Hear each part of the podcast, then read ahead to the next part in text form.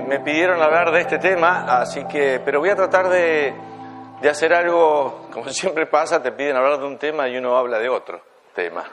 Entonces, eh, poder ampliarlo un poco acerca del papel que cumplen las ideas y en, particular acerca del papel que cumple el economista dentro del mundo de las ideas. Y quisiera poder terminar con un ejemplo que es el de Ludwig von Mises. Pero en principio, bueno, entiendo ya que Mauricio habló acerca de qué es ser liberal, así que supuestamente yo no tendría que decir mucho más, digamos, ya está, habrá estado definido, ¿no? Estaba viniendo para aquí, así que no, no pude escuchar esa conferencia, pero he escuchado otras. Pero sí voy a plantear entonces el caso acerca de que obviamente hay una variedad de opiniones o de visiones acerca del liberalismo. Es más, llevado al extremo podríamos decir que hay tantos liberalismos como personas hay que más o menos se digan que son liberales. Cada uno de nosotros, incluso los que estamos acá, este, seguramente que tenemos puntos de acuerdo y puntos de desacuerdo, y tomamos ciertas teorías, algunas sí y otras no, o sea que tenemos una enorme variedad de, ideas, de teorías, de propuestas, y cada uno hace la mezcla que más le gusta. Así que en ese sentido, la verdad que hay tantos liberalismos como liberales puedan ustedes conocer. Pero vamos a tratar de eso, no, nos permitiría decir mucho o nada. Así que vamos a tratar de simplificar un poco. Voy a plantear que esas cuestiones que, que podríamos llamar distintas visiones del liberalismo tienen que ver con su propio origen y con su evolución y con los temas y las polémicas que fueron generándose en el transcurso del tiempo. Entonces voy a ir señalando algunas. La verdad, no son todas. Este, ustedes seguramente podrán mencionar algunas más. Hay, hay, hay otras, hay algunos aquí que saben más de, ellas que incluso que, yo, eh, pero yo voy a tratar de hacer algo introductorio para ustedes y, y, plantearles de, de, dónde proviene. Y voy a partir señalando algunos, presentando algunos, algunos personajes. Como, ni puse los nombres, entonces les, les, cuento quiénes son. O alguno conoce quiénes son. A ver la foto. ¿Quiénes son estas, estos personas? A ver. Hobbes y Locke, muy bien. Thomas Hobbes, John Locke. Un debate acerca de la naturaleza humana. ¿Qué es el ser humano? ¿Es eh, esencialmente villano, ruin, malvado, busca su interés personal a costa del interés de los demás? busca su interés personal sin importarle el conjunto de la sociedad, etcétera. No sería posible que existiera una cooperación voluntaria entre las personas si no es porque hay un leviatán, digamos, que, que lo, disciplina y aplica el látigo para que nos portemos bien. Necesitamos ese látigo para, para poder hacer cosas en conjunto. Eso es, tal vez estoy exagerando, obviamente, pero eh, una, ¿es esa la visión de la naturaleza humana o la naturaleza humana es aquella de aquel que tiene una tendencia natural a cooperar y ayudar a los demás? Bueno, acá vamos a encontrar, no voy a, ya les digo, no voy a decir mucho más de eso, pero sí quiero señalar la, cómo de estos supuestos se eh, desprenden luego distintas visiones eh, y distintas propuestas acerca del liberalismo. El mismo Thomas Hobbes, entendiendo que la naturaleza del ser humano era esa, la de buscar su, su interés personal sin importar la, vida era eh, en ese mundo la, lucha del hombre con el hombre, entonces este, no es de extrañar de que él propusiera o viera con, interés y simpatía la existencia de una monarquía absoluta que pusiera orden y disciplina en una sociedad de personas que si no, no podrían convivir entre sí.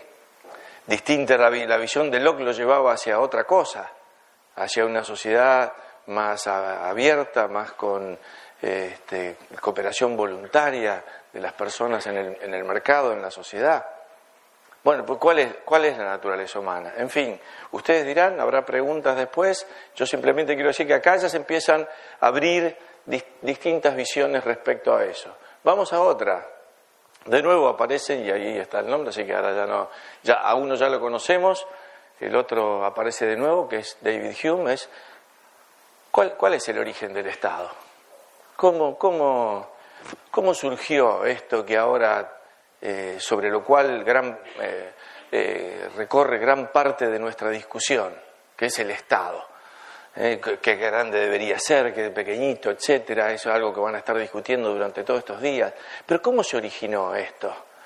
Y bueno, y acá vamos a encontrar de nuevo dos visiones, este, y estoy poniendo nada más que personajes, este, llamémoslo así, liberales, porque hay otros filósofos políticos que han opinado sobre este tipo de cosas. Pero estos en general son todos considerados como parte de la tradición liberal. ¿Cuál es el origen del Estado? El origen del Estado es, y ahí voy a ir con loca ya, el contrato social, aunque todos eh, aceptamos, digamos, y relacionamos la idea del contrato social con Rousseau, aquí yo lo puse a Locke por ser más este, representativo de, las ideas liberales, pero también un creyente en, eh, en el origen a través del contrato social, o es el origen del Estado la violencia y el abuso de los más poderosos. Es que de pronto vino uno y dijo, señores, yo soy más fuerte que ustedes, ahora todos me obedecen a mí, yo voy a poner orden acá y se acabó. Y ahora yo me asumo como el poder, la autoridad y por lo tanto luego como, como el Estado. ¿Cuál, cuál, es, ¿Cuál es el origen del Estado? O de alguna forma nos, nos pusimos de acuerdo para generar esta agencia que le vamos, luego le, dimos a llamar el Estado y, le vamos a otorgar eh, el monopolio del uso de la violencia. ¿Para qué? Precisamente para que nosotros podamos vivir en paz y, tranquilidad. En vez de estar, como decía Hobbes el anterior, en ese estado de naturaleza en el cual la vida era ruin, pobre, porque estamos permanentemente teniendo que preocuparnos de la agresión de los demás, vivimos un poco como en la selva. Entonces, ¿cómo salimos de esa situación?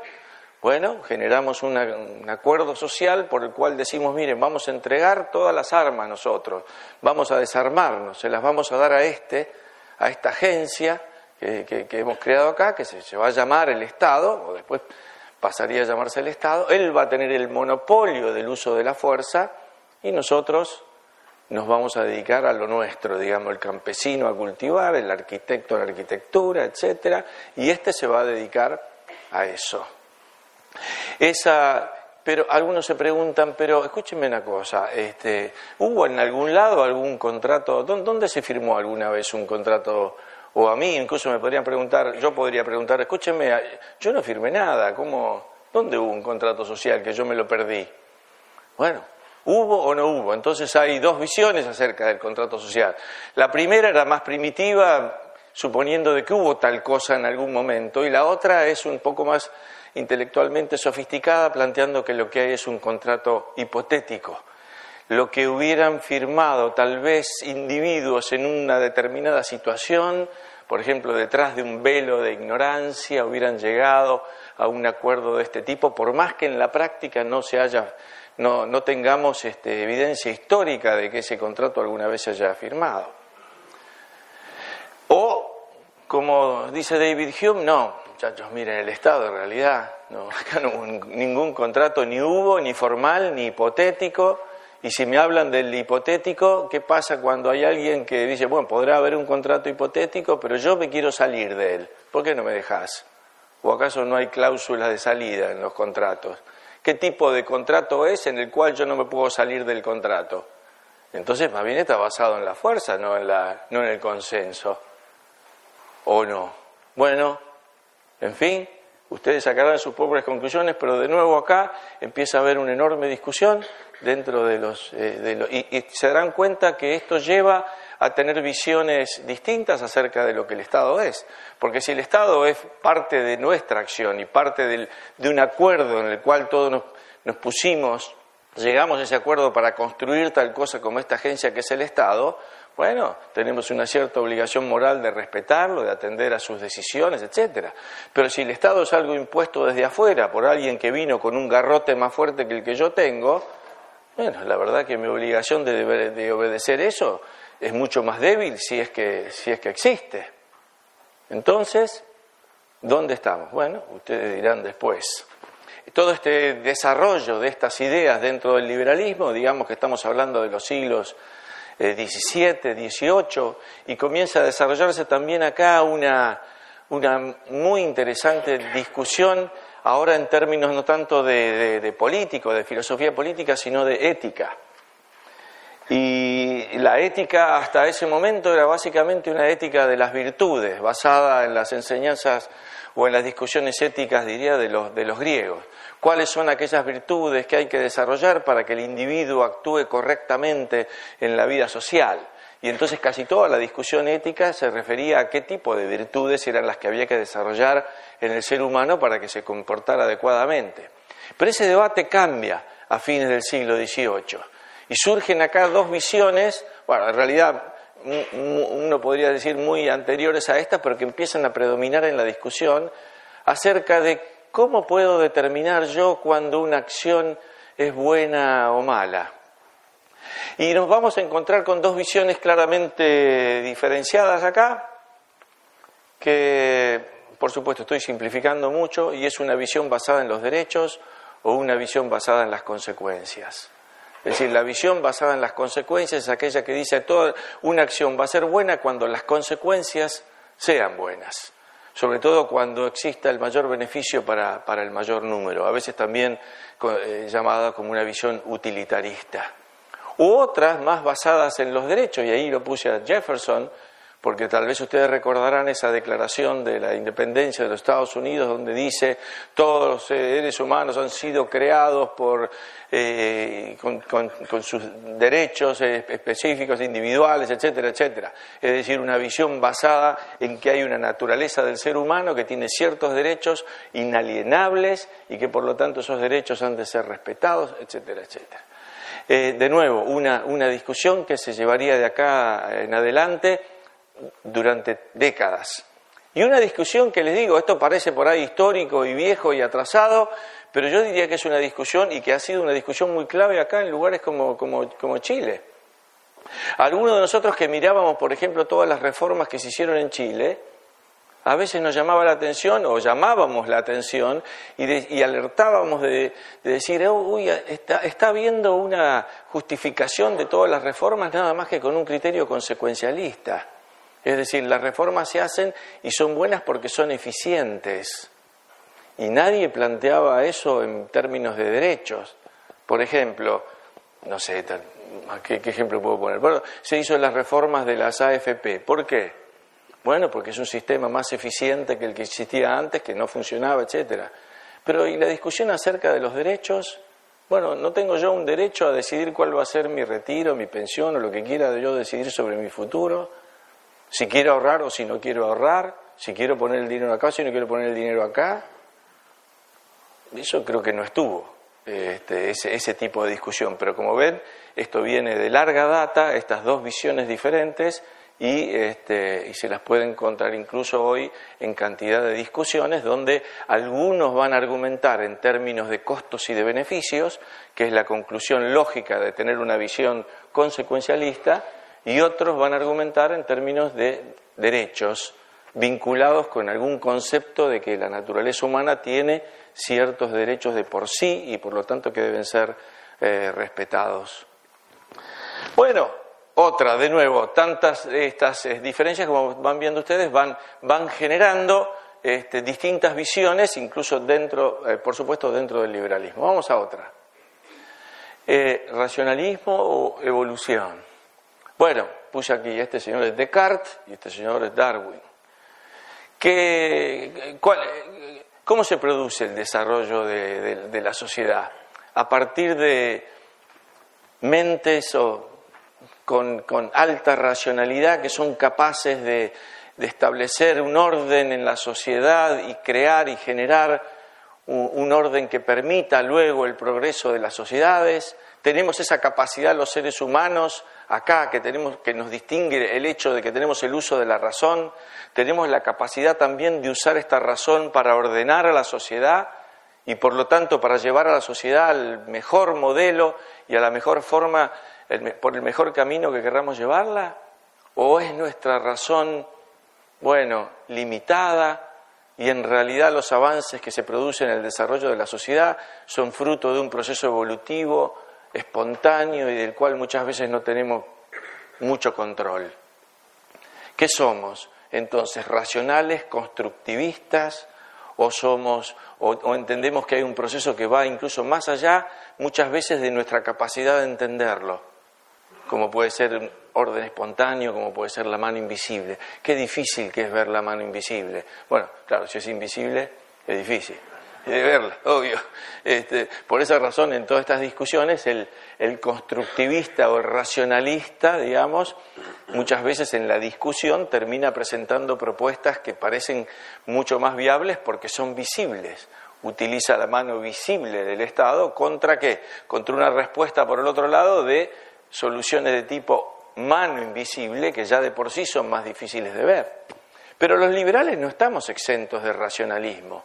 ¿O no es racionalismo también querer eh, establecer muchas veces esta es la solución para este problema, yo sé cuál es la solución y debería, debería aplicarse esta solución, en vez de tener, eh, eh, que, asumiendo que, que, tengo la capacidad racional de entender este problema social y de, y de resolverlo.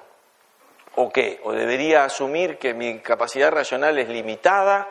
Y que por lo tanto debo ver esas cosas con mucho respeto y humildad y decir, bueno, no sé si puedo recibir. A veces, a veces si me meto a arreglar algo, es más lo que estropeo y lo que arruino la cosa que, que las soluciones que puedo generar. En fin, muchos de nosotros a veces caemos en esas visiones racionalistas, constructivistas de decir yo tengo la solución para esto, si tan solo se hiciera esto estoy seguro que tendríamos incluso una sociedad más libre como la que todos queremos tener. Pero lo que pasa es que, claro, no, no, se hacen las cosas que yo propongo que, se hagan. Bueno, otra de estas. Estamos hablando en el liberalismo de que de una filosofía política o de una teoría económica. ¿Y cuál es la relación entre una y otra? Está claro que el liberalismo es una filosofía política, pero ¿y la teoría económica? Y la teoría económica y la mano invisible y los mercados, ¿acaso la economía, la, economía como ciencia no, no, nos dice lo mismo que en última instancia nos dice el, liberalismo? ¿Qué es el liberalismo? Si es una teoría, supuestamente es una teoría científica. No habría que estar discutiendo mucho, entonces, porque las discusiones son muchas veces sobre valores.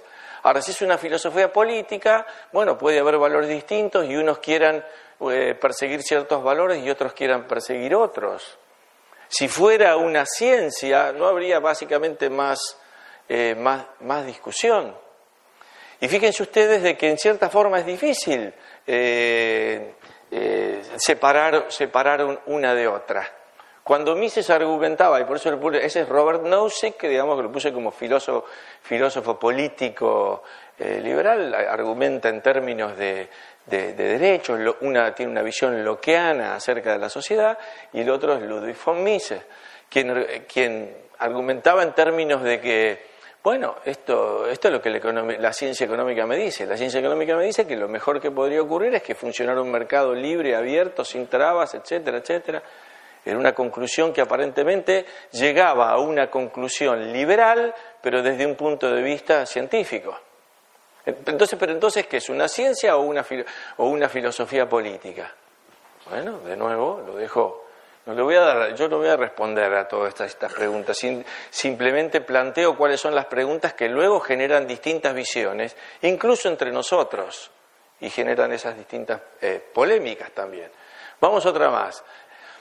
Este, en el transcurso del, sobre todo del siglo XIX, acá puse dos, dos este, Isaiah Berlin y, y este, John Rawls, los puse como representativos, pero no porque fueran los que desarrollaron esta discusión, pero hubo una discusión, sobre todo en el, en el siglo XIX, que cambió la esencia de, mm, del concepto que tenemos de, de libertad, desde una visión eh, clásica, llamémosle, de libertad negativa o de derechos negativos, hacia una visión de libertad positiva o de derechos positivos. Es decir, para ponerlo en términos muy, muy resumidos y simples, ¿qué, es un derecho negativo? Suena mal la palabra negativo, la verdad, pero saquémosle un poco la, carga de esa palabra. El derecho negativo es aquel que nos, que eh, nos dice que tenemos un derecho que no, que no debería interferir con el derecho de, los demás, ¿verdad? Tengo una libertad negativa que no debería ser interferida por, por, los otros y mi derecho no debe violar el derecho de otros. Este, mientras que la visión positiva dice que en real, se basa tal vez en un análisis señalando, bueno, que en realidad para, para alcanzar ciertos objetivos que tengo en la vida, también debería tener los medios para poder alcanzarlo y que por lo tanto de nada sirve un derecho si no tengo los medios para alcanzar aquello que quiero lograr. Para que se pueda entender esto lo voy a poner con un derecho que está en discusión ahora y muy, una visión muy simple. El derecho al trabajo. Desde una visión negativa yo tengo un derecho a trabajar o a no trabajar, digamos, si quiero.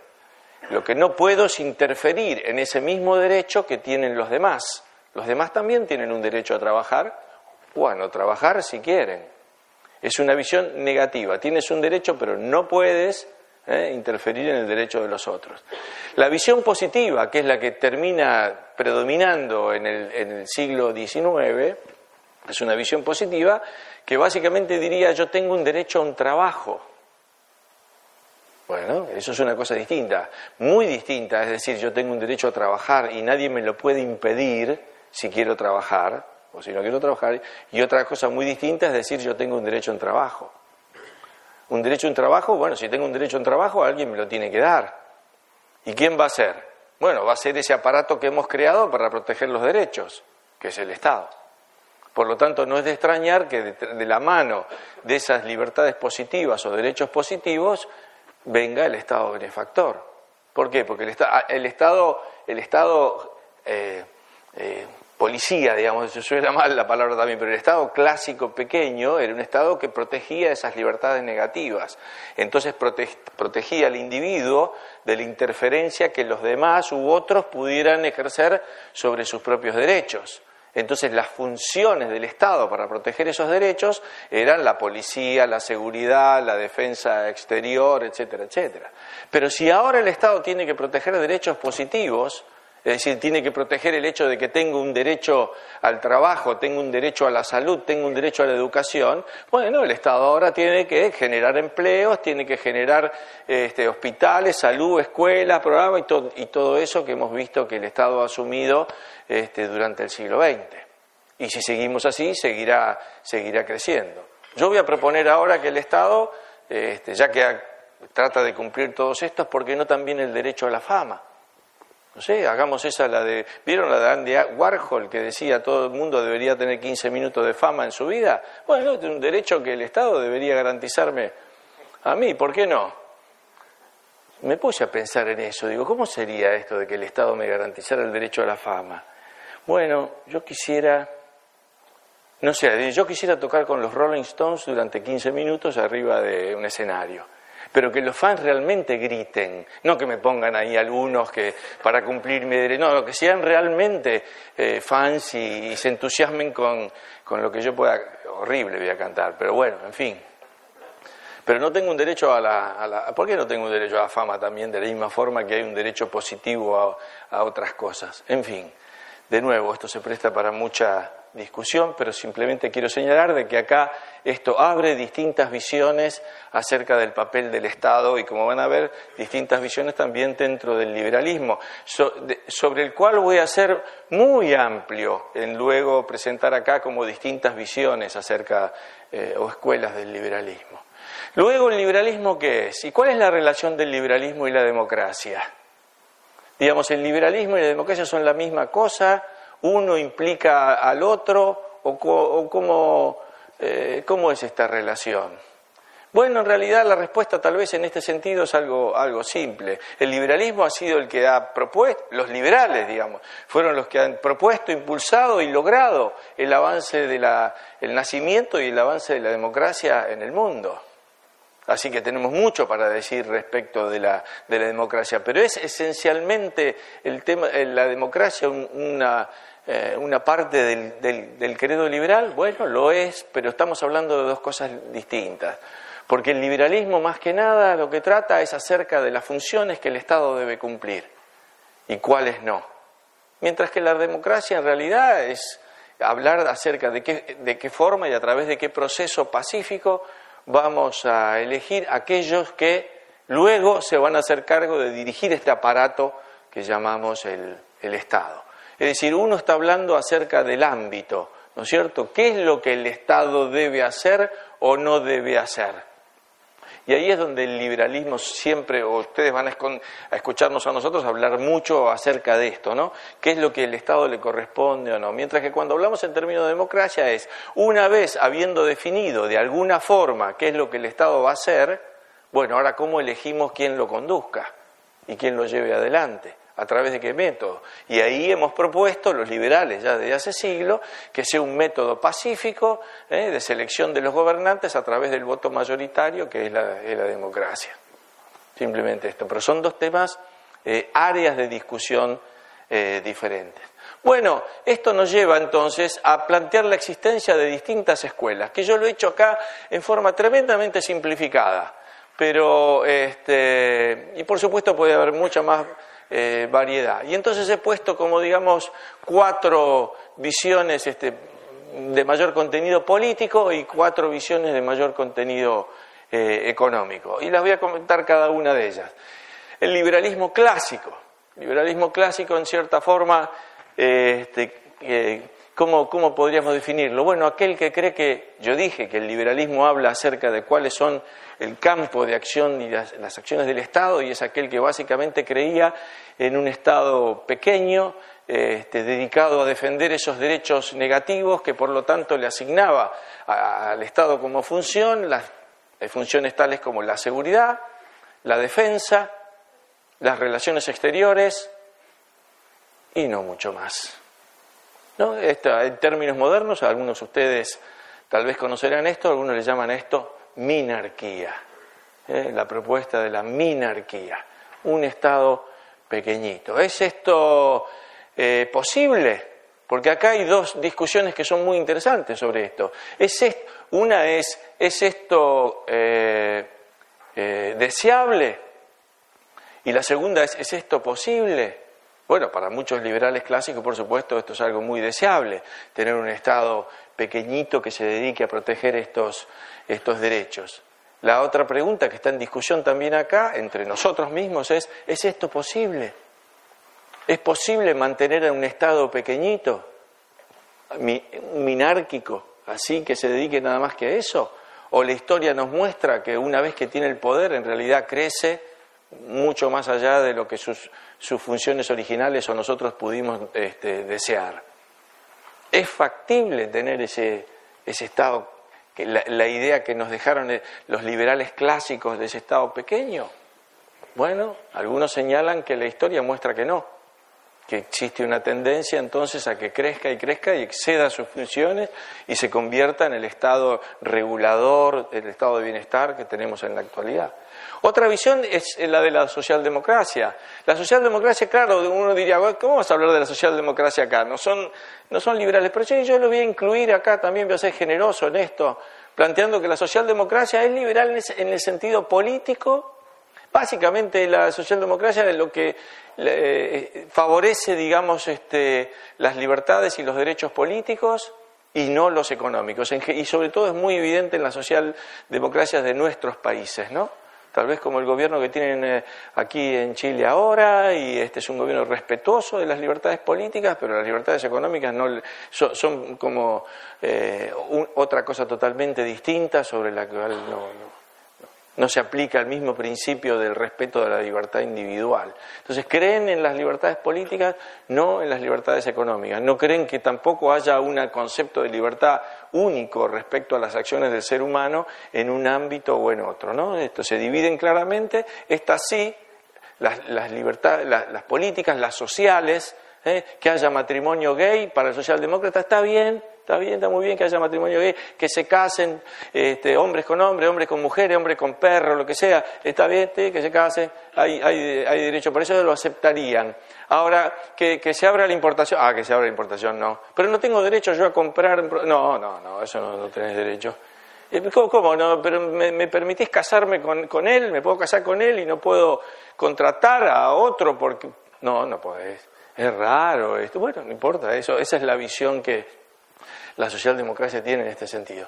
Después voy a mencionar al ordoliberalismo, algo, tal vez una palabra que ya no se usa más, pero que fue una visión del liberalismo que surge sobre todo en Alemania, en la época nazi, en la cual algunos este, economistas empezaron a, tratar de, o pensando en el futuro de, ese país, luego de la calamidad que, estaba viviendo, este, cuál, cuál, iba, cuál iba a ser la visión económica que iban a llevar adelante, y básicamente una visión clásica, un poco más, eh, un poco distinta en el sentido de que le asignaba un, rol eh, un, poco mayor al, al, Estado en algunas tareas sociales, sobre todo les preocupaba mucho a estos, a estos eh, autores eh, regular la competencia, habían estado muy preocupados por la Alemania de principios del siglo y el papel que habían cumplido los, llamados carteles o, grandes agrupaciones de empresas que luego aprovechó Hitler cuando una vez que llegó al poder, entonces centraban mucho su análisis en eso, en el análisis de la competencia y la regulación de la competencia, y luego tuvieron, en realidad diría que es una, una escuela más que teórica, una escuela de tipo este, de política económica, digamos, en lo cual fueron muy eficientes con distintos personajes en Europa que, son los que produjeron los milagros que pusieron esos países de pie nuevamente después de la guerra. Y por último voy a mencionar el libertarianismo o anarcocapitalismo, como, como tiene distintas acepciones, aquella visión que va un paso más allá del liberalismo clásico y que planteando esa, esa, crítica en el sentido de que el liberalismo clásico no ha sido capaz de contener al Estado pequeñito y minárquico, digamos, en ciertos ámbitos, plantea que lo que hay que hacer es directamente eliminar el monopolio del, gobierno y que, por lo tanto, eso que, define al gobierno, que es el monopolio del uso de la fuerza, no debería eh, existir. Y digamos que va un paso más allá este, eh, en ese sentido. Bueno, Puede haber más o puede haber variantes de, todo esto. Y después, en cuanto a las escuelas económicas, quiero señalar, bueno, la economía clásica, aquella que generaron estos increíbles personajes como, como por supuesto Adam Smith, este, David Ricardo, todos ellos, John Baptiste Say, personajes extraordinarios, digamos, que dieron eh, gran parte de las ideas liberales y de la ciencia económica al mismo tiempo. Eh, al keynesianismo, podríamos considerarlo liberal, bueno, en la, misma forma que, por supuesto que para muchos de nosotros de pronto aquí no, pero si vamos a incluir a la socialdemocracia, digamos, como, como, favoreciendo partidarios de la libertad política, aunque no de la económica, el keynesianismo, algunos lo interpretan también como una visión que en su momento quiso tratar de salvar al capitalismo de una crisis profunda, etcétera, y que era gente también que era claramente liberal en lo social y liberal en, lo político. Bueno, dejémoslo ahí, es parte de la discusión. El, eh, equivalente del ordoliberalismo es lo que suele llamarse la, economía social de mercado, que habrán escuchado mucho esas esa palabras.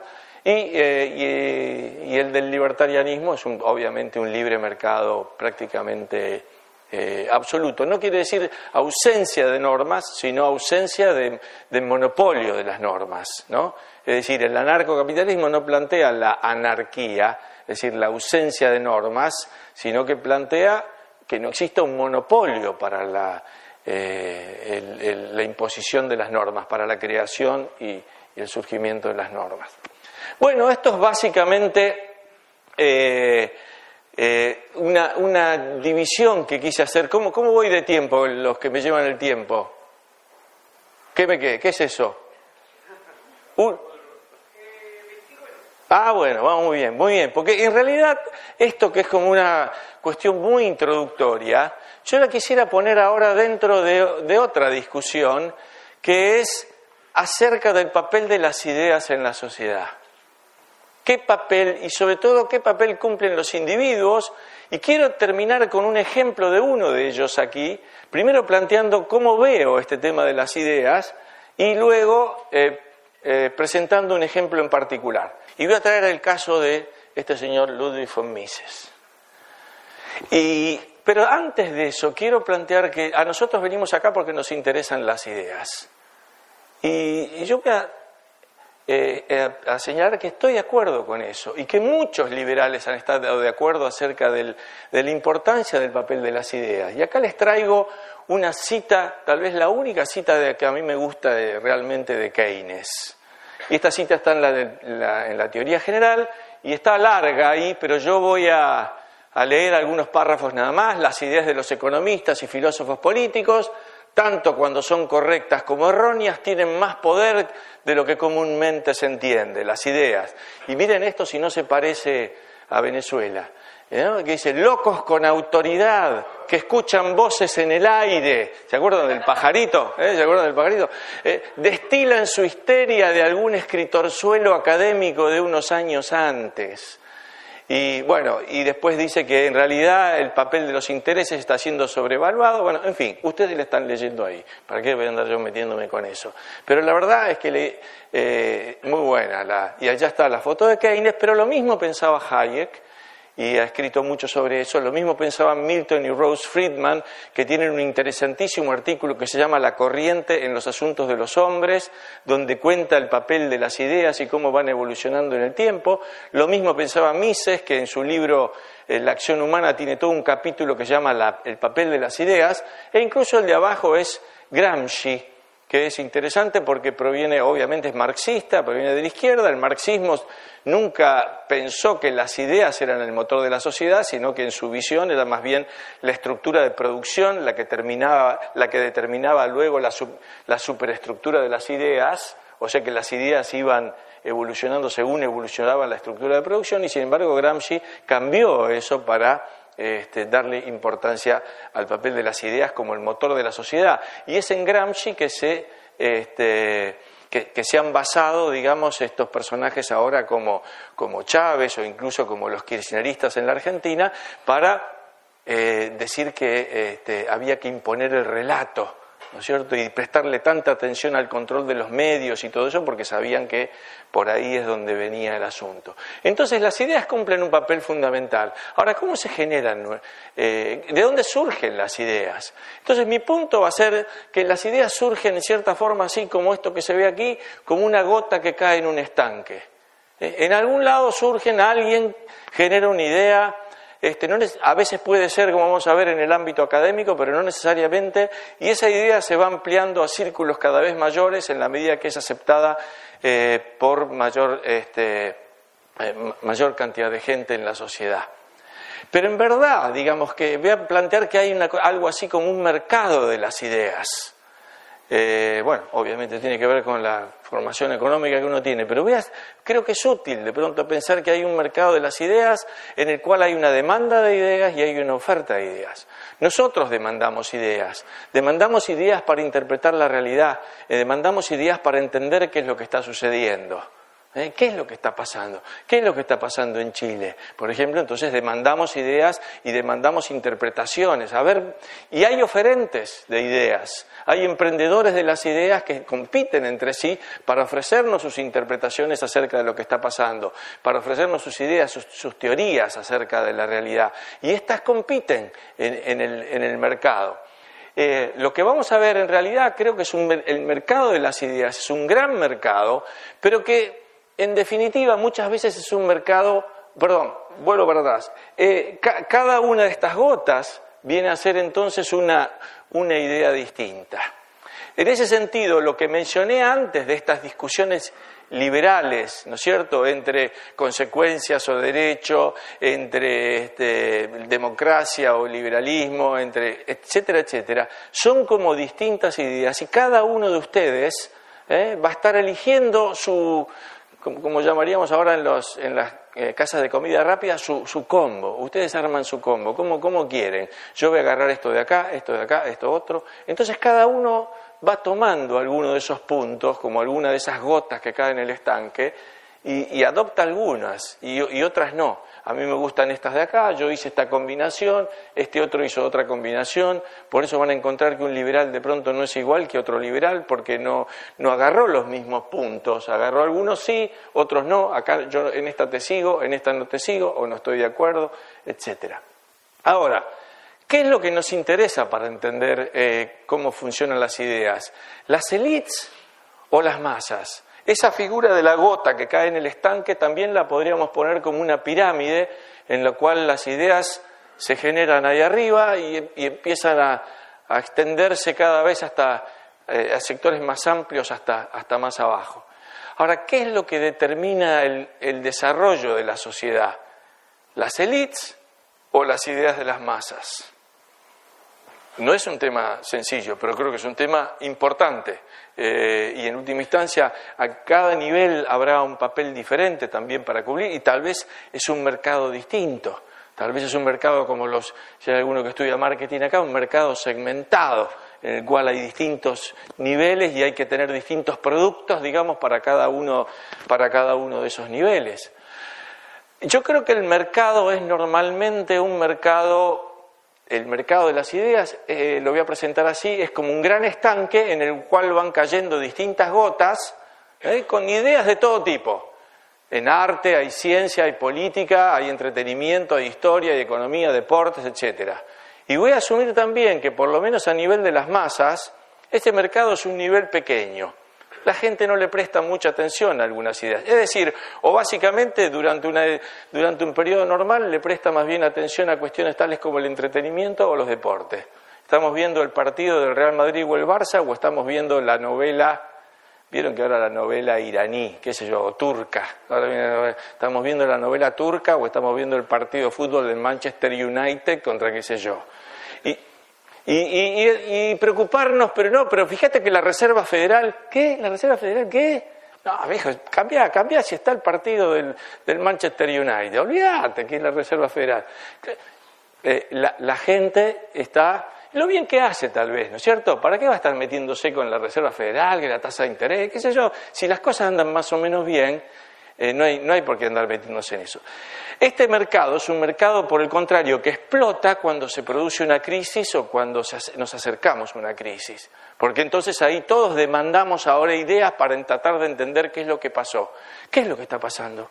Ahora, ¿cómo? Yo estaba viendo acá el partido, de pronto me dicen que la economía se hunde, se viene abajo, entonces ahí el mercado explota y entonces entramos en una situación como esta, en la cual la política y la economía de pronto adquieren una mayor relevancia, el mercado se amplía y se amplía por el lado de la demanda y se amplía también por el lado de la oferta. Ahora, eh, eh, esa crisis muchas veces es la que permite que exista un cambio.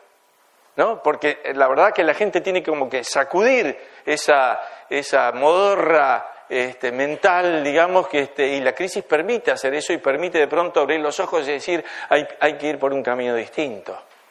Eh, ahora, no nos garantiza la crisis qué camino ese se va a tomar. Puede, puede que salga bien, puede que salga mal.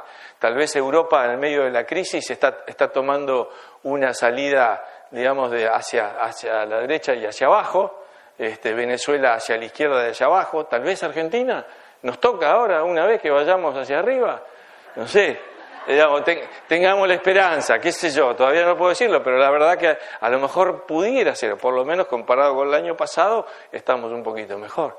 O sea que la crisis genera ese tipo de cambio. Ahora, ¿cómo es este mercado en cuanto al economista?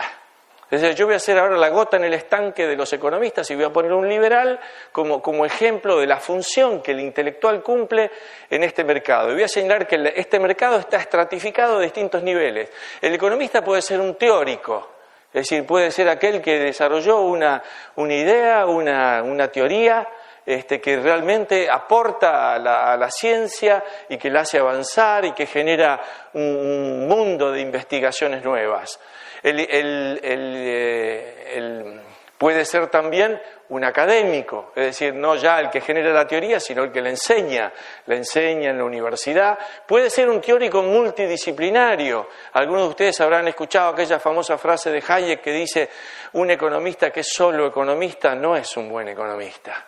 Es decir, todo eh, este, eh, nos, desarrollamos, digamos, y, en el mundo de las ciencias sociales y tenemos que tratar de, estamos manejándonos con fenómenos muy complejos que son los fenómenos sociales y no podemos verlos nada más que desde una particular visión. Entonces el, el economista realmente tiene que, tiene que saber algo de filosofía política, de historia, de sociología, de psicología, etcétera.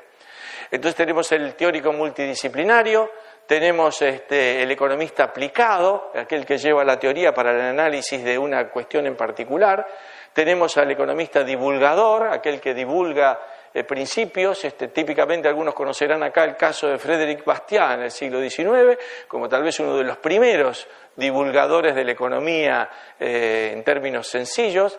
Tenemos al economista que puede ser este, funcionario, y llevar adelante un determinado cambio política económica, aquel que es investigador, aquel que propone determinadas políticas públicas, el que, el que aparece y está recurrentemente activo en los medios, o incluso el que es político, puede ser emprendedor, bueno, cualquiera puede ser emprendedor, el economista también puede ser emprendedor, o puede ser gestor, puede ser alguien que está gestionando algún emprendimiento. Todos estos niveles son distintos niveles en los cuales el economista actúa. Y yo quiero presentar ahora un ejemplo de, yo creo que los grandes eh, son aquellos que tienen esa enorme capacidad de actuar en muchos niveles y bien y destacadamente en muchos niveles de, estos. A mí me pasa, y, y, tengo muchos de mis amigos también, que, a lo sumo podemos hacer algo en uno o dos o tres niveles. Encuentro a mi amigo que es un experto en la coyuntura ¿no? y que te sabe la fecha, la cifra exacta de cuál es la base monetaria hoy y el déficit fiscal, y el tipo no puede hablar de teoría. Está tan metido en los números del día a día que no lo puede sacar a discutir acerca de la teoría monetaria porque ya, ya eh, para eso fue aparte de lo que estudió en la facultad. O al revés, alguien que está en la teoría monetaria y cuando vos le decís, pero viste el último balance del Banco Central, no, ¿cómo? No sabe ni leerlo. Es muy difícil tener todas esas habilidades y que además escribe en los diarios y que además sale en la radio y que además va a dar clase en la universidad.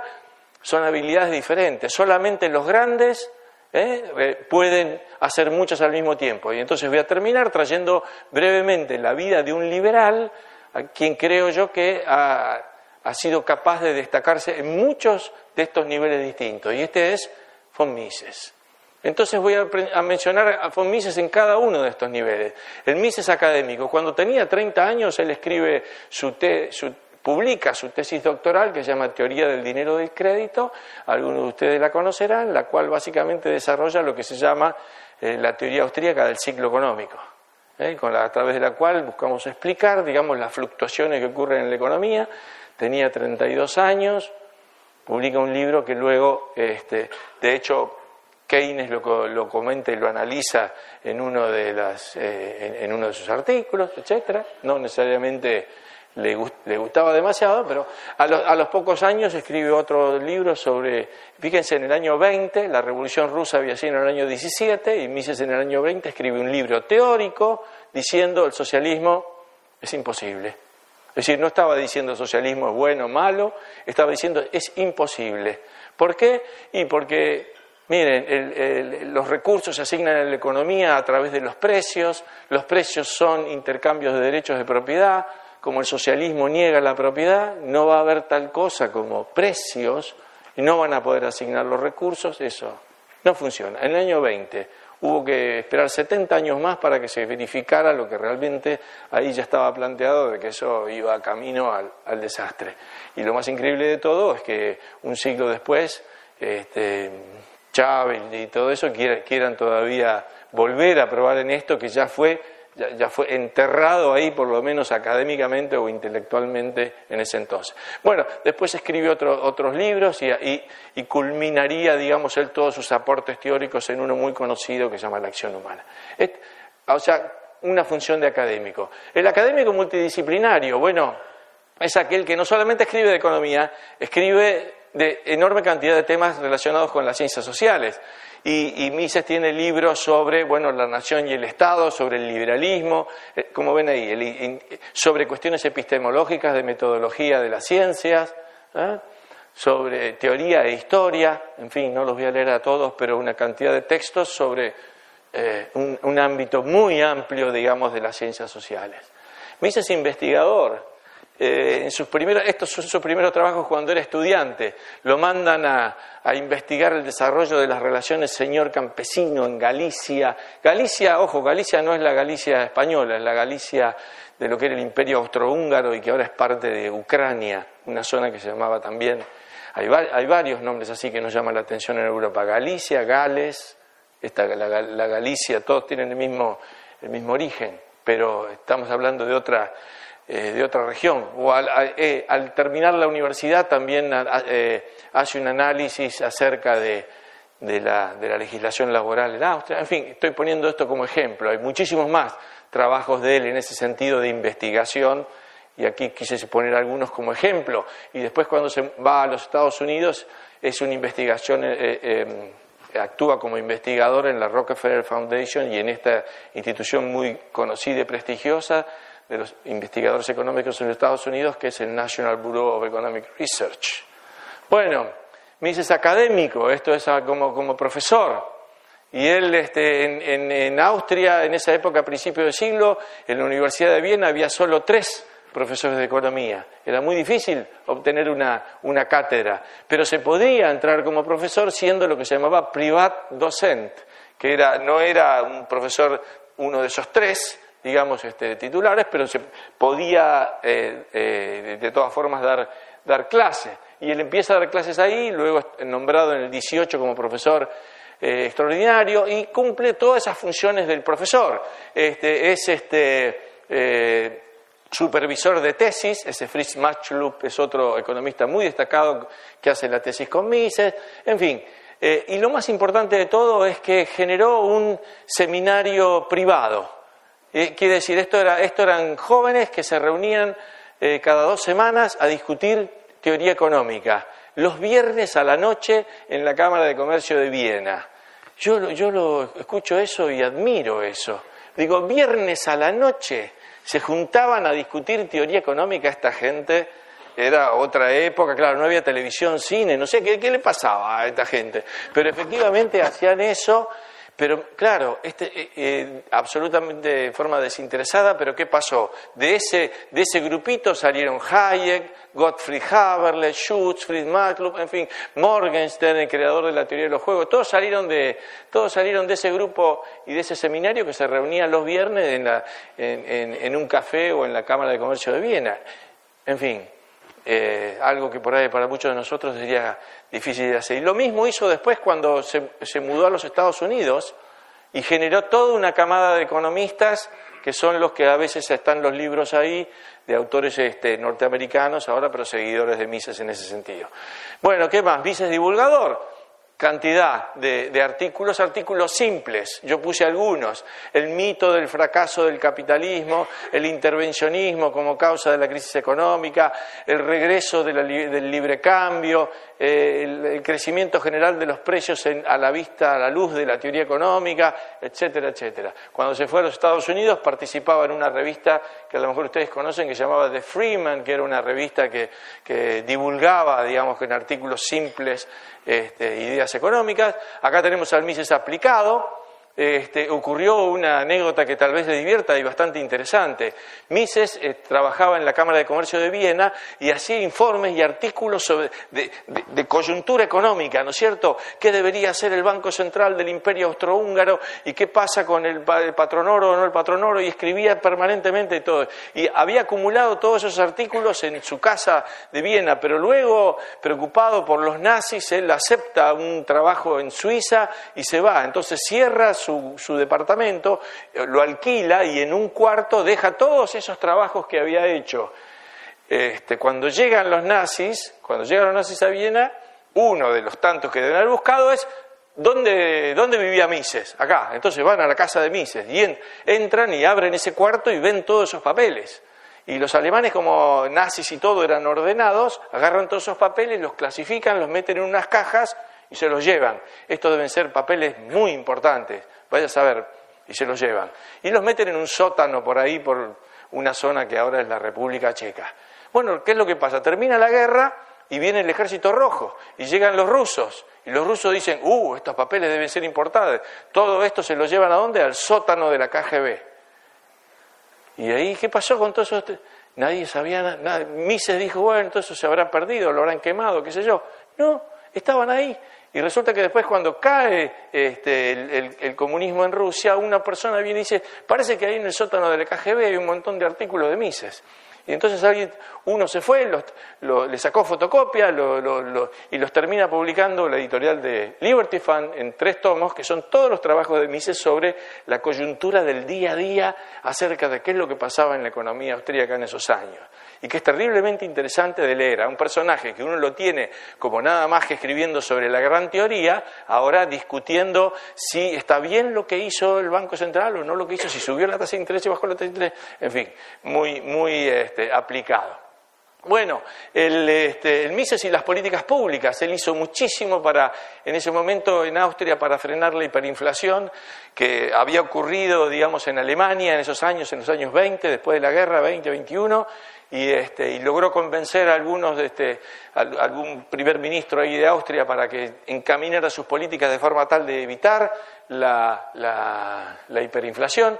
Este, en fin, ahí puse algunos ejemplos acerca de eso. Fue, tuvo mucha participación como, funcionario, estaba a cargo del control monetario, digamos, de, esta zona de Galicia ahí luego de la, de la guerra.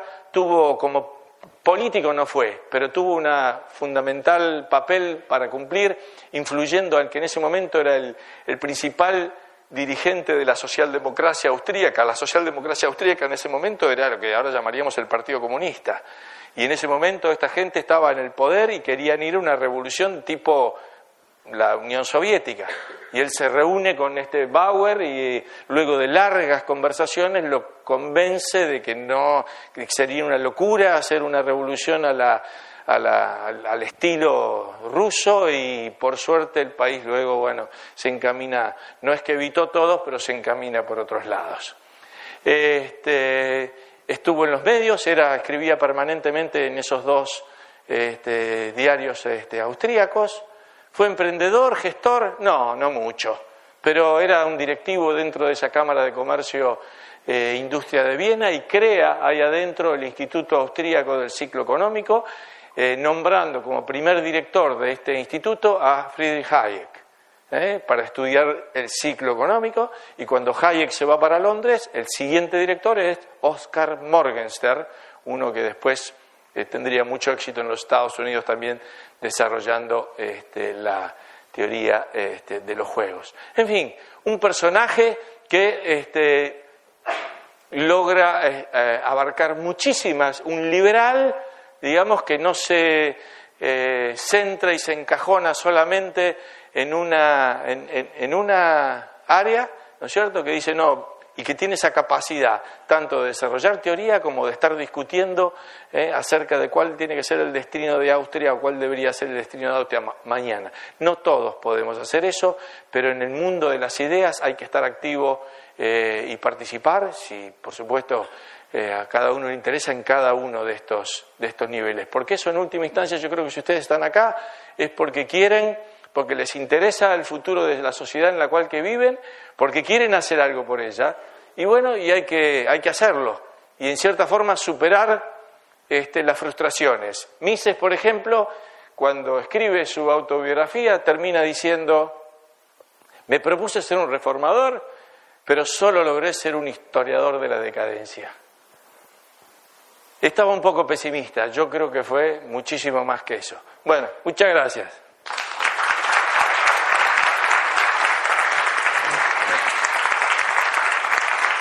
Bueno, muchas gracias Martín por esa excelente clase de liberalismo, historia del pensamiento en Viena. Dicen que Viena es el próximo Londres, ah. después del Brexit, el candidato. Ahora una ronda de preguntas, como ya saben, las instrucciones.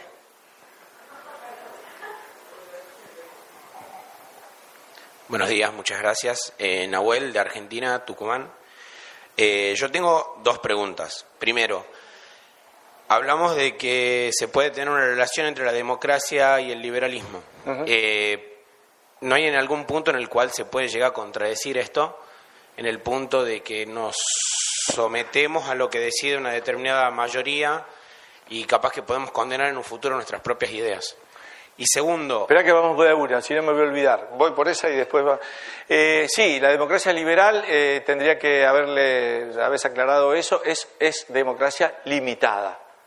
¿No es cierto?, es limitada dentro de ciertas normas. En ese sentido, es más de lo que deberíamos llamar república, ¿eh? donde hay ciertas normas que acotan el poder de la mayoría que eventualmente, si no, puede violar los derechos de la, de la minoría. Es verdad, la democracia populista es aquella en la cual la mayoría, por el solo hecho de ser mayoría, puede hacer lo que quiere y en ese sentido sí ocurre lo que vos, lo que vos decías. la democracia que los liberales han propuesto originalmente y siempre han defendido es una democracia limitada, en la cual el poder no, por más que tenga la mayoría, hay ciertos este, derechos sobre los cuales no podés eh, pasar. Bien, y después una opinión, ¿no? Eh, o sea, quisiera su opinión. ¿Cuánta crisis se necesita como para bajar una idea? Por, ponemos el ejemplo argentino que tuvimos cinco crisis en 40 años y con el tema de la relación política y económica en lo que sube déficit, baja déficit y la verdad que tuvimos muchísimas crisis y la cuestión no cambió, digamos, seguimos mm. teniendo un gran estado. Sí, buena pregunta. Es, no sé, es curioso eso, es muy difícil. Hay, hay cosas que se aprenden históricamente, parece que las sociedades aprenden y otras que no. Te voy a poner un dos casos en los cuales se aprende. Uno es Alemania y la inflación. Alemania tuvo una terrible hiperinflación en el año 1921 y aún hoy parece que no le puedes hablar ningún alemán de inflación porque ya enseguida se espanta. Cuando en realidad vos te pones a pensar y ninguno de los alemanes de ahora estaba viviendo, vivió la, hiperinflación, no puede acordarse de ella. Sin embargo, parece que quedó grabado ahí adentro de que esto, con esto no se juega. Los argentinos no hemos aprendido eso. Tuvimos una hiperinflación y ahora tenemos años de alta inflación y a la gente hay que volver a enseñarle este, los problemas de la inflación, de la emisión monetaria, el gasto público. No entra eso. Sin embargo, entró otra cosa es imposible de que ocurra ahora un golpe militar. Eso se aprendió. Entonces, una se aprendió, eh, impensado. Yo creo que puede haber un golpe militar, el tema de los derechos, violaciones de los derechos humanos, e, eso está calado bien, bien a fondo y se acabó, eso se acabó. Pero, pero el otro no, la inflación es, no sé, ¿por qué aprendimos una y no aprendimos la otra? No, no, entiendo. La verdad que no sé. Le pregunto a mis alumnos, por ejemplo, este, ninguno de ellos vivió la hiperinflación, porque es del año 89, ¿no? Eh, no habían nacido, este, nacieron en el 90 y pico, casi todos los alumnos que tengo. Y pero les pregunto, ¿hablan con sus padres ustedes de la...? No, la verdad que no, no. ¿Te contó tu papá qué es lo que decía en la hiperinflación? No. Ah, anda a preguntarle. Anda a preguntarle qué hacía cuando los precios subían 200% en un mes. O sea que vos cobrabas, ¿qué era lo que hacíamos? Ahora les, cuento a los que no han vivido esto, una, cosa de la cual tenemos mucha práctica, digamos, pero cobrábamos nuestro sueldo y salíamos corriendo a comprar dólares. Y luego vendíamos los dólares eh, semana por semana para no perder eh, poder adquisitivo. O, recibías tu sueldo y salías corriendo, comprabas en el supermercado este, para, para no quedarte, los pesos te quemaban en las manos. En fin, cosas de esas que todos hemos este, aprendido, pero no lo hablaban con, no era parte de la conversación familiar, digamos, ¿no? De qué es lo que habían hecho los padres para, para pasar una época como, como, como, esa. Y no sé si será por eso que no, no, no se aprende. Pero eso no se aprendió y lo otro sí se aprendió. Así que dentro de todo tengo la esperanza de que en algún momento se aprenda eso también. Pero no sé cuándo hace clic una, una crisis y te deja una enseñanza y, y cuándo no. Es difícil. Sí. Martín, eh, Álvaro Fischer de Santiago de Chile. Eh, en los distintos sabores del liberalismo que mencionaste, el clásico, el de la socialdemocracia, el orden liberalismo y el libertarianismo, eh, no mencionaste una palabra que se usa mucho, a veces de manera despectiva o en otras ocasiones no, que es el neoliberalismo. ¿Dónde ubicas esa, qué, sentido le das a ese término? Ah, me parece, porque me parece algo con poco sustento y que como una moda pasajera. No, no lo veo como una escuela.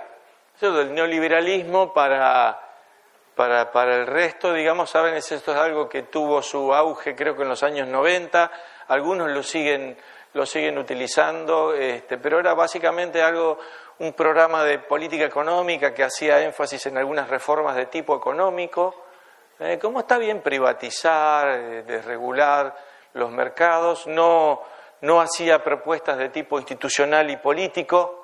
Este, creo que ese fue su punto débil. Bueno, o tal vez no, no pretendía más que eso, ¿no es cierto? Entonces, eh, lo podría poner tal vez como alguna de las subescuelas económicas, digamos, pero no, no, no como parte. el liberalismo es una filosofía política eh, este, y por lo tanto es muchísimo más amplio que unas ciertas medidas de política económica que fue lo que el neoliberalismo este, a través del consenso de Washington y eso quiso proponer.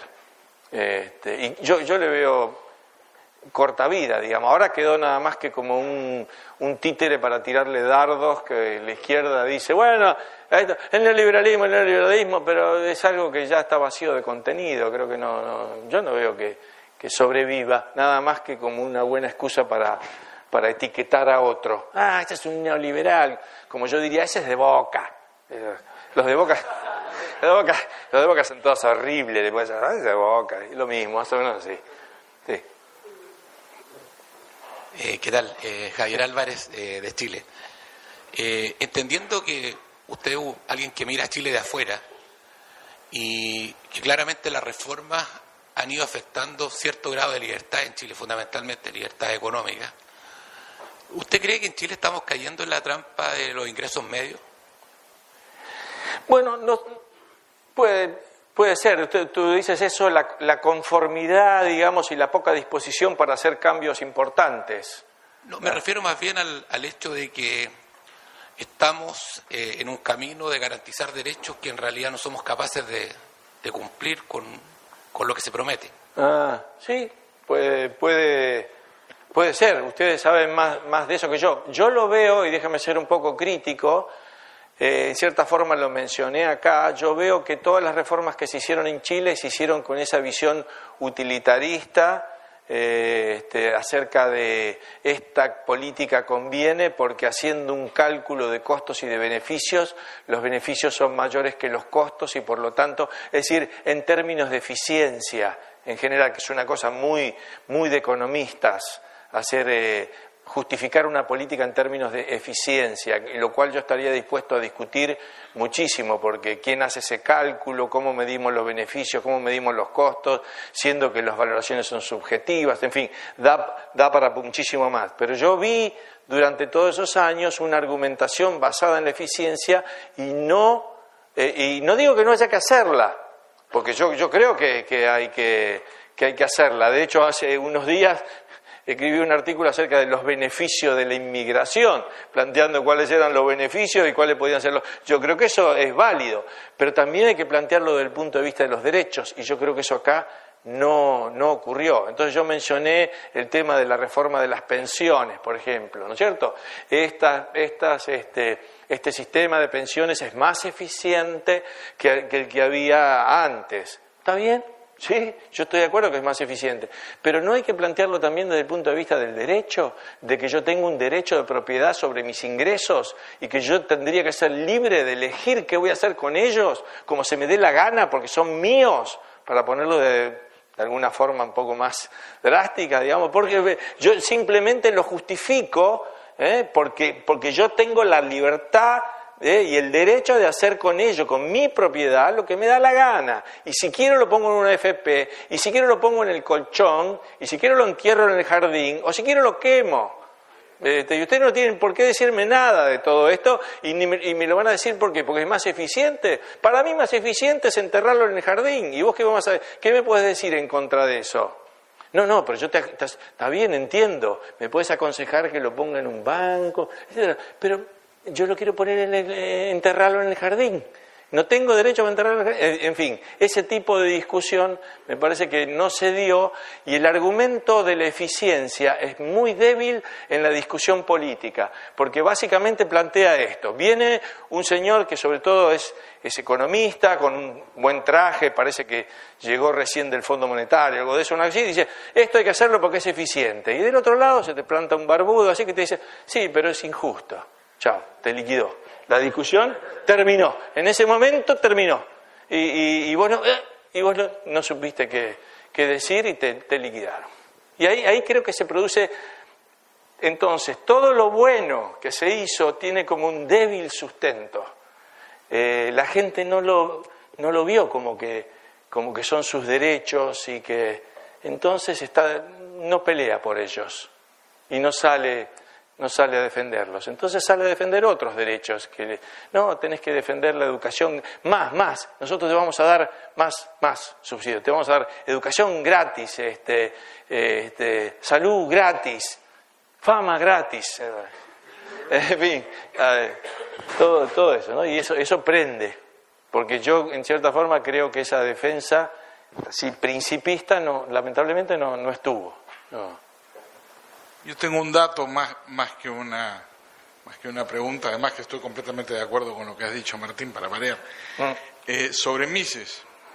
Mises es tan héroe de, la libertad que hay una versión de Batman, Batman Chronicles, Batman número 11, en la que Batman va a Berlín a rescatar a von Mises y lo ayuda a sacar los manuscritos de la acción humana para ir a Estados Unidos. Para el que lo quiera leer, está disponible en el año 98 en Batman Chronicles, es el Batman de Berlín. Está bueno.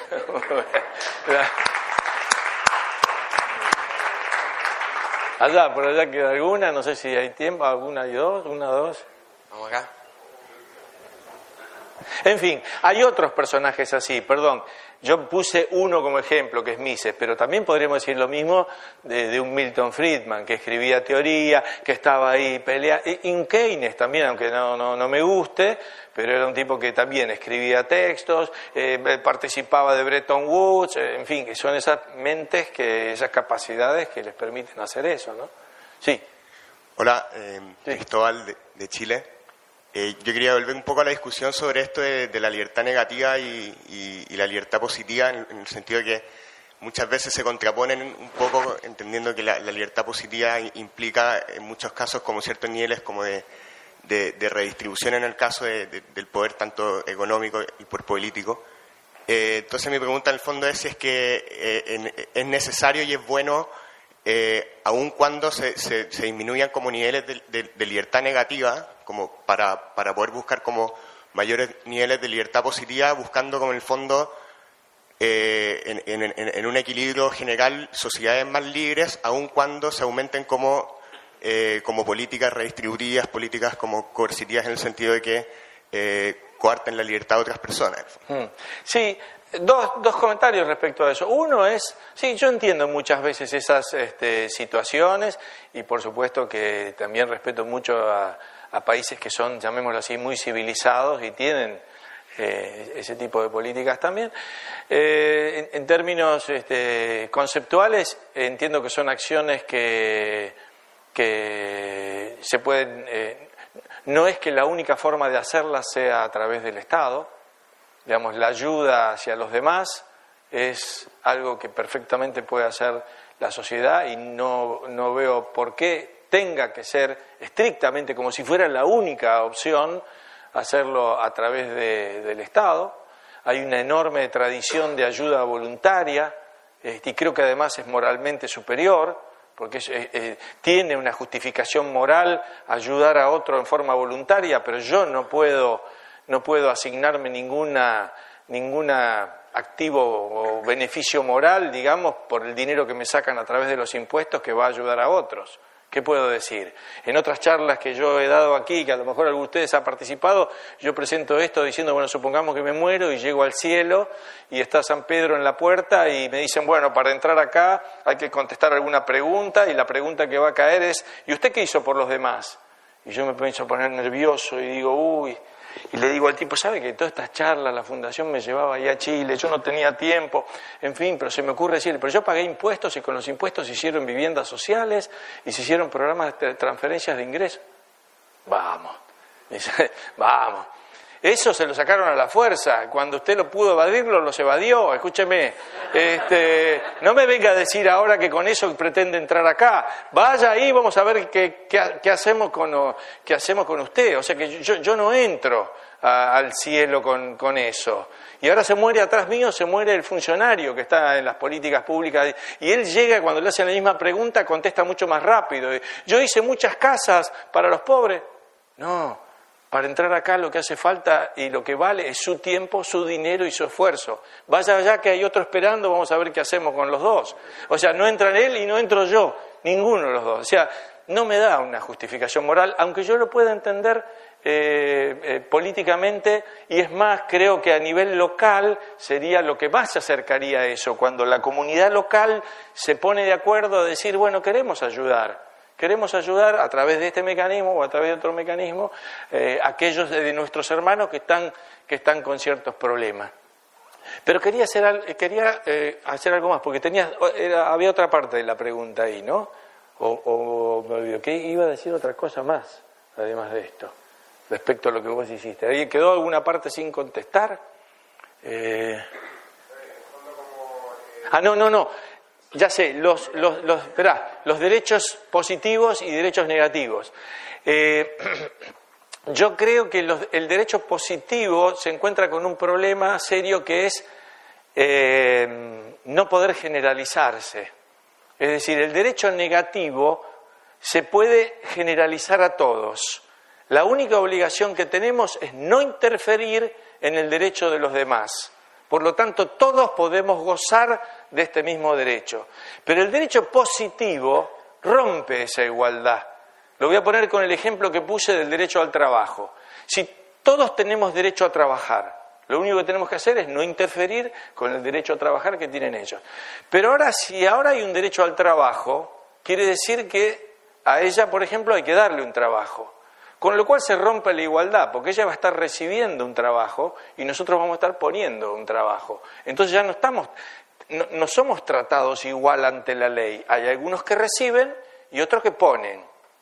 Entonces ya no somos iguales. Claro, normalmente se acepta esto entendiendo de que los que van a poner son los más ricos y los que van a recibir son los más pobres. Es decir, la gente en general piensa que este Estado eh, benefactor va a redistribuir de ricos a pobres. Pero una vez que creaste la posibilidad de redistribuir, redistribuye en, en cualquier dirección. No Robin Hood, sino Hood Robin, y para el costado, para la izquierda, para la derecha, y entonces a la larga el Estado se convierte en esa gran piñata ¿eh? de la cual todos pretendemos, a través de la cual todos pretendemos vivir de los demás. ¿Eh? yo quiero esto, yo quiero esto, yo quiero lo otro, y todos nos tiramos, ¿no es cierto? Como, como con los chicos ahí, con los, con los caramelos, los dulces, nos tiramos de cabeza para ver qué es lo que podemos obtener.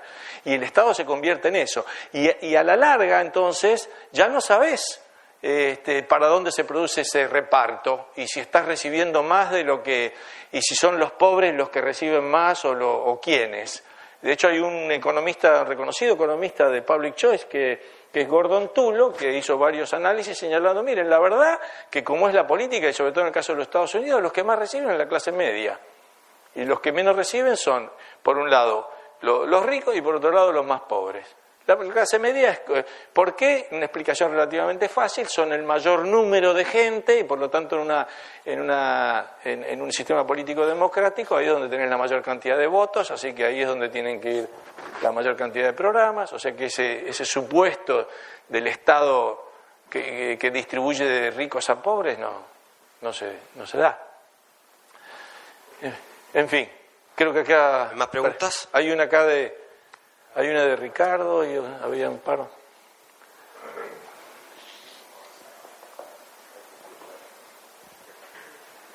Un comentario nada más.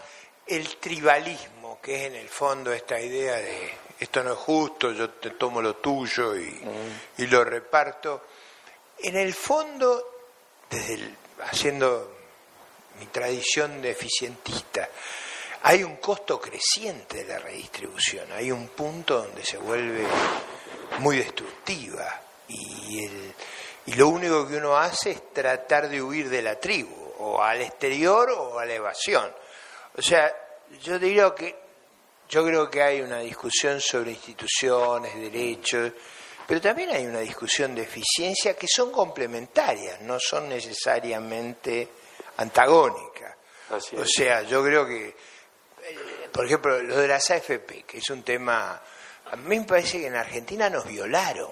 O sea, nos preguntamos, todos dijimos no queremos volver al Estado, como dijimos no queremos, nos violaron. Y, la tentación del tribalismo es enorme. Ahora, yo creo que la reacción final al tribalismo es que nadie, nadie, que todo el mundo quiere estar en la informalidad o quiere irse de esa tribu. Entonces, yo no debilitaría el argumento eficientista, yo diría, es insuficiente. Debería ser complementario al argumento de por qué me va a manejar alguien mis opciones intertemporales. Sí, sí de acuerdo. No sé si hablaste ayer de Suecia, Mauricio, o vas a hablar. ¿No? Bueno, Mauricio tiene una muy buena, bueno, tiene toda su experiencia y unas grandes charlas sobre Suecia. Y, quisiera plantear un poco, él sabe, por supuesto, no sé qué me pongo a hablar de esto, pero Suecia en su momento llegó a tener un gasto público de 60% del PBI. Parece que por ahí hay un límite, porque se produjo crisis económica, que yo, y ahora bajó 20 puntos para atrás. Ahora estará en 40, ahora más o menos, un poquito más tal vez.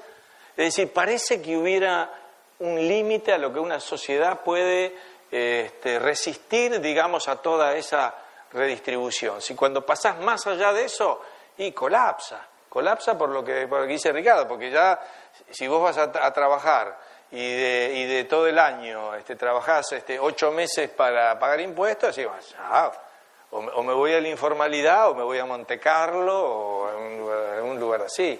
Pero acá no puedo. Entonces hay, se ve que hay un límite que no sabría definir dónde, pero que existe también de resistencia a eso, ¿no? Que se empieza a generar. ¿Cómo venimos acá? Hay una más, había creo tal vez otra por allá, ahora después, primero acá. No sé cómo, ¿tiempo hay todavía? Sí. Ok. Hola, buenas. Eh, soy Juan Pablo Caneo de Chile. Mi pregunta más o menos iba en relación también con lo que preguntaron eh, de la relación entre el efectismo y, claro, esta idea como contrarrelativista de reconocer el derecho como algo fundamental. Y en ese caso, claro, de repente hay temas sensibles, sobre todo para muchos liberales, como el tema de la pobreza, por ejemplo. Y a propósito de la charla que trataba de las diferentes escuelas de liberalismo, quisiera saber, más que nada un asunto de opinión, porque sé que es complejo, hasta dónde se puede decir que alguien es liberal cuando ciertos criterios, como este criterio de la pobreza u otros criterios, quizás están por sobre la libertad o por sobre la vida, libertad, propiedades, como la típica triada, en la que uno podría llegar a decir, como decía usted, está la superioridad moral en la voluntariedad, pero cuando uno podría decir que eh, una persona que tiene hambre tiene el derecho sobre la propiedad de otro, por ejemplo. Una persona, ¿se podría decir que eso queda dentro de estas escuelas de liberalismo? Eh, te diría muchas veces la evolución del derecho a veces tiene algo de sabiduría en eso. Lo voy a dejar que en todo caso responda aquí Enrique, que es sabe mucho más de esto, es abogado y, el derecho tradicionalmente ha reconocido eh, la capacidad o la, la posibilidad de, de, tomar la propiedad de otros en situaciones de hambre extrema. Digamos, yo supongo que en general en el, en los países del mundo una persona en una situación dramática, extrema, este, se le reconocería y de pronto tomó, entró en un eh, supermercado y se llevó algo, robó y a lo mejor no lo condenarían en base a esas pero solamente en ese caso. Para el resto de los mortales, digamos que no estamos en esa, en esa, en esa situación, nos corresponde este, respetar el, el derecho de propiedad, que además sumándole el argumento de Ricardo, sería la situación más eficiente para que no haya eh, pobreza. En tanto en cuanto se respete este derecho, se va a alcanzar un nivel de eficiencia y de, y de crecimiento y de riqueza que va a reducir la, eh, la pobreza en, en, definitiva. Eh, o sea que, pero, pero voy a ir a algo más general. Me parece que el valor de la libertad está por arriba porque porque tienes que ser libre para elegir los valores, tus propios valores. Si, si cualquier cosa que no hayas elegido libremente no tiene una justificación moral, porque no la elegiste libremente. Entonces, yo creo que desde ese punto de vista, el valor de la libertad se impone por sobre los demás, porque es aquel que te permite, en todo caso, elegir valores ¿eh? y, que sea una elección ¿eh? en la cual este, justifique esa elección precisamente porque lo hiciste libremente. Si no, serían valores impuestos de alguna forma u otra sobre los cuales no tenés eh, una justificación moral como para presentar en, ese caso. Solamente cuando cuando sos libre de elegir entre el bien y el mal, yo puedo calificar a tu conducta como buena o mala. Pero si no sos libre para elegir entre bien y el mal, ¿qué puedo decir? Yo no puedo decir que es malo el personaje de, ¿viste? De los jueguitos esos de combate que, ¿cómo se llaman esos jueguitos? ¿Eh? War of no sé qué, ¿viste? Eso que hay un personaje que va y mata, ¿viste? En la, en la, compu, eso que juegan los chicos. Eh, ¿Puedo juzgar al muñequito ese acerca de si es bueno o malo éticamente? No, obviamente no, porque él no está actuando con libre albedrío, no es libre de elegir. El, que en todo caso juzgo a quien, a quien lo está manejando. Pero si vos vas a ser una persona que no te está manejando ningún, ningún tipo con el control remoto en otro lado, vos tenés que ser libre para elegir una conducta entre el bien y el mal, y ahí sí te voy a juzgar moralmente. Pero primero tenés que ser libre. Si no vas a ser libre, y si vos estás, este, alguien viene y yo tengo, me pone una pistola en la mano, toma mi, brazo y aprieta mi dedo y mata a alguien, este, bueno, yo, no, pará, yo no, eh, no era libre, yo no, lo hice como una conducta libre. Solamente podemos juzgar bien o mal conductas que, que tú adoptas porque tienes la capacidad de elegir entre, entre una y otra. Por eso la libertad es tan importante, para, para tener ese, ese, sustento moral de que las decisiones que tomé las tomé libremente. En todo aquello que restrinja la libertad, restrinja mi capacidad de actuar moralmente también. Y creo que queda una por ahí. Hola, eh, Marco González de Venezuela. Sí. Yo quería, este, yo soy economista y quería traer un, una pregunta que tiene consternado muchísimos economistas en, en la actualidad ya en el país. Más o, menos desde hace eh, un poco más de 10 años en Venezuela existe un control de cambio que evita que puedas comprar dólares de forma libremente. Por lo que mientras se ha cerrado cada vez más el grifo de los dólares, el mercado negro de dólares o el precio del mercado negro de dólares ha subido rápidamente. Yo quería saber a ver si se puede conseguir algún paralelismo con lo que pasó en la hiperinflación argentina. En la actualidad, este año, se está dando un fenómeno muy extraño, que es lo que le quería comentar. Eh, en la inflación en bolívares, que, es la moneda eh, oficial, es gigantesca, sube muy rápido. Pero este año, desde hace, bueno, más o menos todo lo que va de 2016, el dólar, el dólar negro no ha subido, no ha subido de precio, a pesar de que existe una, una, inflación gigantesca en bolívares y que el sistema de, designación de dólares regulados está bastante lento porque ya, ya, hay mucho, hay muy poco, digamos, muy, poca oferta de dólares porque los precios del petróleo bajaron. Entonces, el precio del, del, dólar negro no sube, el dólar en el mercado negro, pero el bolívar eh, cada vez vale menos, cada vez compra menos porque tiene por, el, exceso de impresión de billetes. Entonces lo que, se está, lo que está pasando es que quienes antes se resguardaban de la inflación en dólares, ahora cada vez son más pobres. En Venezuela, inclusive el que gana en dólares o el que tiene acceso a dólares del gobierno vía corrupción o de forma legal, cada vez tiene menos acceso a compra de bienes y servicios porque con la misma cantidad de dólares cada vez compra menos bolívares y, los, y esos mismos bolívares cada vez compran oh, disculpa, con la misma cantidad de dólares compran los mismos bolívares, pero esos bolívares compran cada vez menos bienes.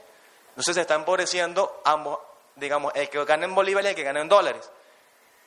Lo que, lo, que, lo, que está, lo que tiene preocupada a la gente es que inclusive quienes se resguardaron de la inflación en años anteriores con dólares, se están haciendo más pobres cada vez. no se ve explicación de por qué el dólar no sigue subiendo, el dólar en el mercado negro, y no se ve explicación de cómo, o sea, cómo, cómo salir de esa trampa. Bueno, acá en todo caso, mira, Ricardo es eh, eh, más capaz de... Yo no, no conozco lo de, lo de Venezuela. Básicamente para el resto, digamos, lo que le está diciendo es, todos los precios suben y este precio, que es el del dólar, no está subiendo como suben los demás precios. Una de las respuestas podría ser porque este subió antes mucho y ahora se quedó y ahora suben los demás. Puede ser, pero la verdad que no, como no conozco eh, en detalle lo que, lo que ocurre allí, no sabría darte una respuesta de por qué eso ocurre ahora. Sí deberías admitir de que, no sé, el año pasado el dólar eh, paralelo, digamos, se había ido las nubes mucho más de lo que habían aumentado el resto de los precios, ¿verdad?